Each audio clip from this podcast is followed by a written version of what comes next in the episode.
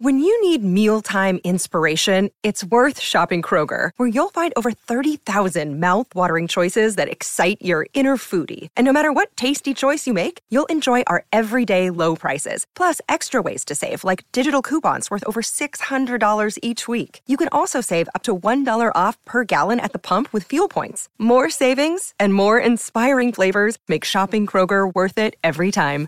Kroger, fresh for everyone. Fuel restrictions apply. Another day is here, and you're ready for it. What to wear? Check. Breakfast, lunch, and dinner? Check. Planning for what's next and how to save for it? That's where Bank of America can help. For your financial to-dos, Bank of America has experts ready to help get you closer to your goals. Get started at one of our local financial centers or 24-7 in our mobile banking app. Find a location near you at bankofamerica.com slash talk to us. What would you like the power to do? Mobile banking requires downloading the app and is only available for select devices. Message and data rates may apply. Bank of America and a member FDIC. This is Optimal Living Daily, episode 2721 The Backwards Law Why the Best Things in Life Must Be Let Go, Part 2, by Mark Manson of markmanson.net. And I'm Justin Malik, the guy that reads to you every single day of the year. Today's episode is part two of a longer post. If you didn't catch part one yesterday, I recommend listening to that first. But if you're all caught up, then let's get right to part two and continue optimizing your life. The Backwards Law why the Best Things in Life Must Be Let Go, Part 2, by Mark Manson of markmanson.net. There's another curve, one that you've probably never seen or heard of before, and that's largely because I make a lot of this up. That's the inverted curve.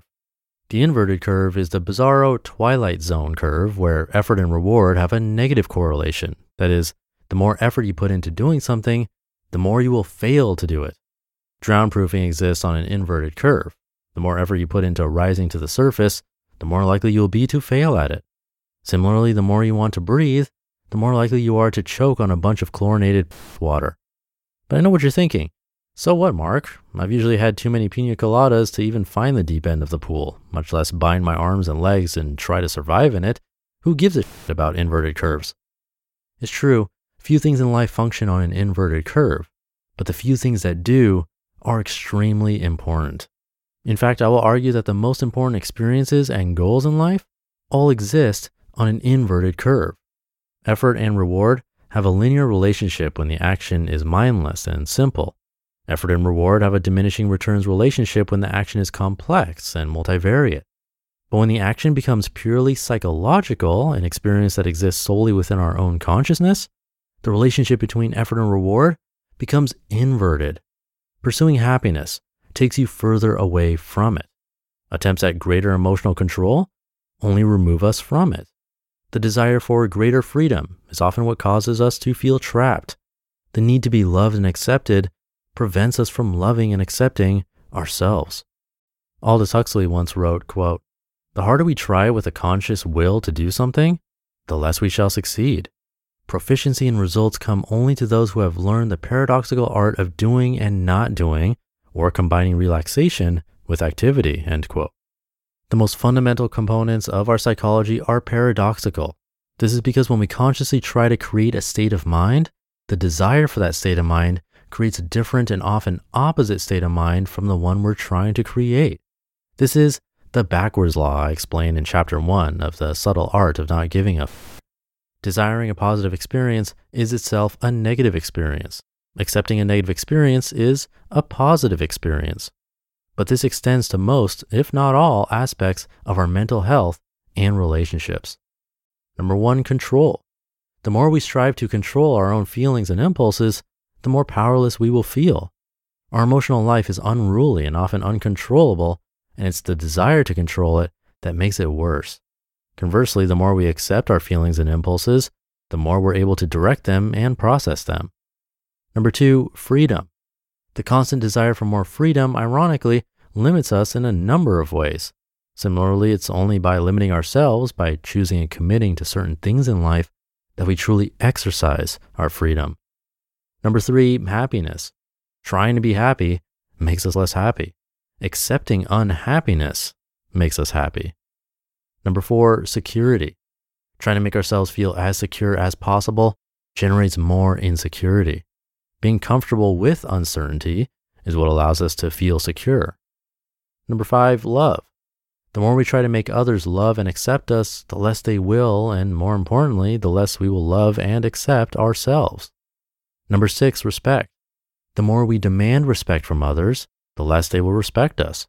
The more we ourselves respect others, the more they will come to respect us. Number seven, trust. The more we try to make people trust us, the less inclined they will be to do so. The more we trust others, the more they will trust us in return. Number eight, confidence. The more we try to feel confident, the more insecurity and anxiety we will create. The more we accept our faults, the more comfortable we will feel in our own skin. Number nine, change. The more we desperately want to change ourselves, the more we will always feel as though we are not enough. Whereas the more we accept ourselves, the more we will grow and evolve because we'll be too busy actually doing cool to notice. And number 10, meaning. The more we pursue a deeper meaning or purpose to our lives, the more self obsessed and shallow we will become. The more we try to add meaning to others' lives, the more profound impact we will feel. These internal psychological experiences exist on an inverted curve because they are both the cause and the effect of the same thing our minds. When you desire happiness, your mind is simultaneously the thing that is desiring and the target of its own desires. When it comes to these lofty, abstract, existential goals, our minds are like a dog who, after a lifetime of successfully chasing and catching various small creatures, has turned and decided to exact the same strategy on its own tail. To the dog, this seems logical. After all, chasing has led her to catch everything else in her doggy life. Why not her tail too? But a dog can never catch her own tail. The more she chases, the more her tail seems to run away. That's because the dog lacks the perspective to realize that she and the tail are the exact same thing. The goal is to take your mind, a wonderful thing that has spent its life learning to chase various creatures, and teach it to stop chasing its own tail, to stop chasing meaning and freedom and happiness, because those only serve to move it further away from itself, to teach it to achieve what it desires by giving up what it desires, to show it how the only way to reach the surface is by letting itself sink. And how do we do this?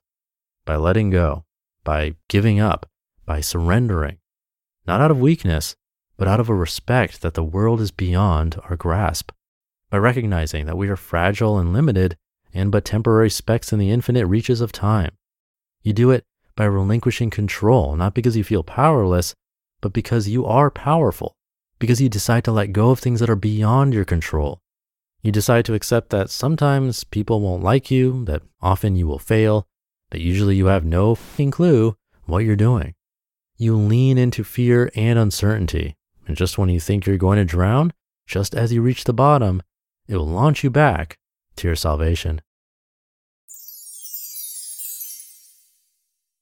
You just listened to part two of the post titled The Backwards Law Why the Best Things in Life Must Be Let Go by Mark Manson of markmanson.net. And thank you to Mark again. This reminded me of that example of sand. The tighter you hold on to it, the more it leaks out. A great point from Mark that this is the case with most psychological things like happiness, because, like we've heard on this show many times before, with things like happiness, minimalism, meditation, pretty much all the stuff I narrate for you on this show, there is no end game. There is no, I'm finally happy, or I'm finally a minimalist, or I'm officially an expert meditator. Even I'm finally fit. Those don't really exist, and they all have to be maintained constantly. Meditation is something I spend a lot of time on, probably thousands of hours. And from all that time, I haven't necessarily reached anything. Yeah, there were benefits and some long lasting for sure. But when I've stopped, a lot of the benefits have gone away. I didn't reach any sort of ending. And that's the case with all of this stuff. Likely why you might have listened to hundreds of episodes with me and why I keep doing this podcast. It adds up, it builds, and it's something we think about together every day. When someone says, you have to be like some crazy expert guru in this stuff. Not really. And I hope you're not looking to find that goal either, but instead we're improving our lives one day at a time, taking away material that can help us over time and working at it together and hopefully making our lives more meaningful. So with that, thank you for being on the journey with me and for subscribing and sharing the show with others. Have a great rest of your day. Actually, stay tuned because I have our Sunday bonus episode coming right up where your optimal life awaits.